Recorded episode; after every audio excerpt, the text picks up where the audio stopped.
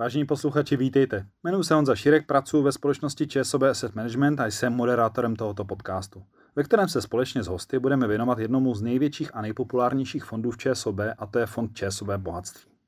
Jsem velmi rád, že zde mohu přivítat mé kolegy, které se o tento fond starají. A těmi jsou Pavel Kopeček a Martin Horák. Vítejte, pánové, a díky moc za váš čas. Dobrý den. Dobrý den. Pánové, než se začneme věnovat právě zprávě fondu ČSOB bohatství, tak mi dovolte jenom udělat takové krátké antré. Fond ČSOB bohatství je aktuálně jeden z největších fondů. Aktuální objem ve správě přesahuje 20 miliard korun. Zároveň jeden z nejpopulárnějších fondů v ČSOB, protože zhruba 70% našich klientů má tento produkt investiční. A na závěr je to jeden z dlouhodobě nejvýnosnějších investičních produktů pro opatrné klienty v rámci porovnání s konkurencí. Pavle, ty jako správce máš na starosti akcovou složku a když se řekne fond časové bohatství, jak bys ji charakterizoval? Jaká je ta investiční strategie? Eh, tak já se dívám hodně na eh, vlastně ty globální velké firmy, především z vyspělé Evropy a Ameriky. Eh, jde o známé značky, tak vlastně klienti je často znají, setkávají se s jejich produkty a službami. Nejde o žádné menší společnosti, ale opravdu ty, ty největší nebo ty velké globální firmy. Ten, ta strategie stojí na několika pilířích. A jedním z těch pilířů je nějaké sledování současných trendů, protože z minulosti známe to, že když, když je nějaký trend silný, opravdu se může jít třeba o těžbu ropy, nevím, stavbu železnic z minulosti, vzpomenete si určitě na mnoho dalších. Dnes se to týká například informačních technologií, takže určitě není překvapením, že informační technologie mají jednu z těch nejvýraznějších pozic v tom fondu. Takže, takže toto sledování těch trendů. Dále musí to firmy, které mají nějakou konkurenční výhodu. To znamená, nestačí jenom to, že jsou ziskové, ale i, i to, že ta ziskovost je udržitelná a, případně může být doprovázena nějakým dalším růstem.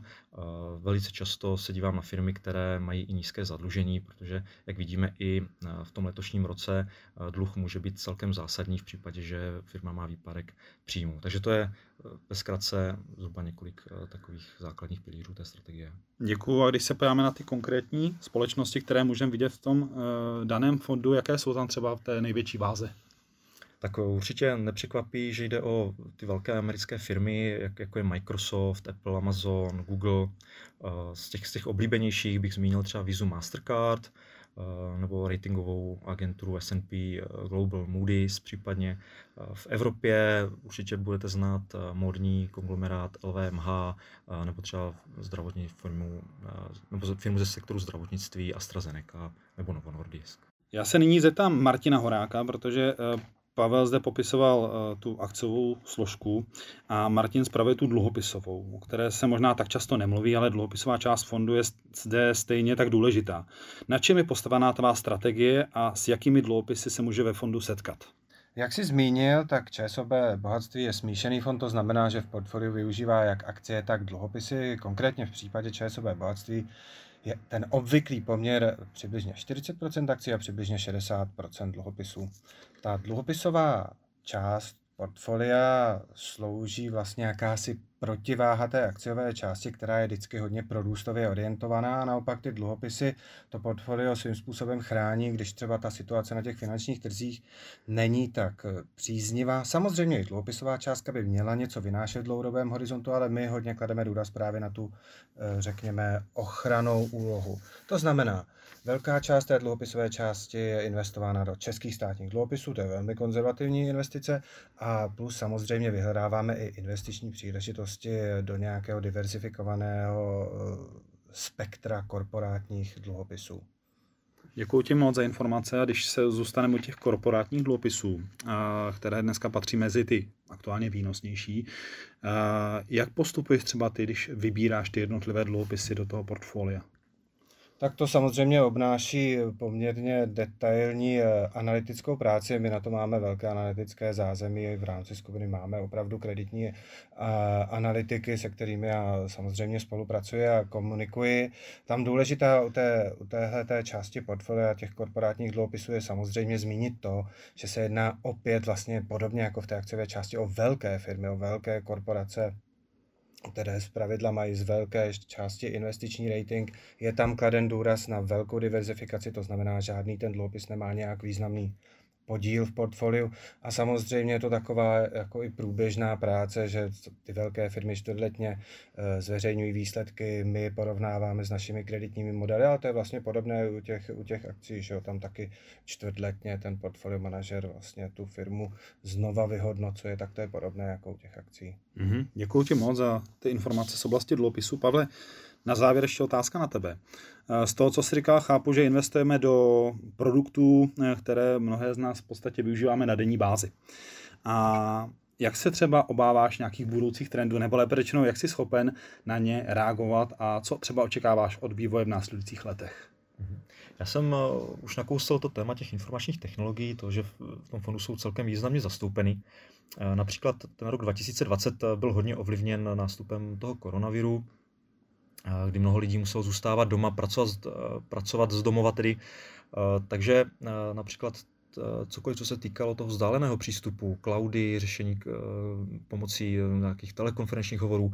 Takže to, jsou, to, to je něco, co už to bylo předtím. Vidíme, že teď se to možná i získalo mnohem silnější kořeny a, a bude to asi i nadále pokračovat. S tím může souviset i rozvoj například 5G sítí, a mnoho dalšího. Mnoho toho, co se dnes děje, se určitě eh, týká právě eh, toho sektoru informačních technologií.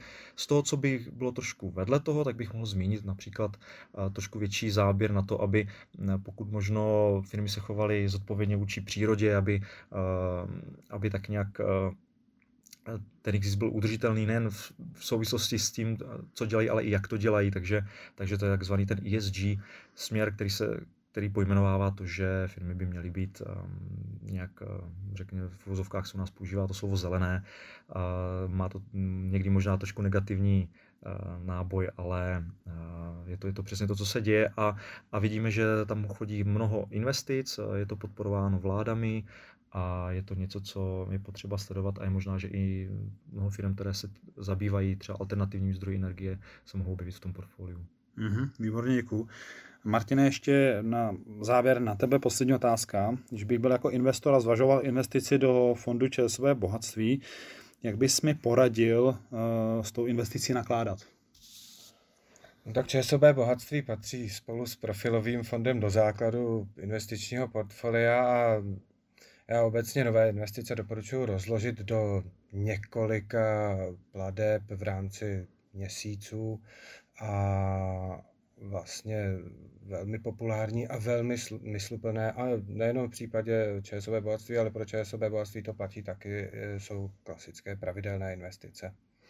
Výborně. Panové, děkuji vám moc za vaše informace, e, za vaše zkušenosti. Já vám přeju mnoho investičních úspěchů, které jistě potom potěší i naše investory.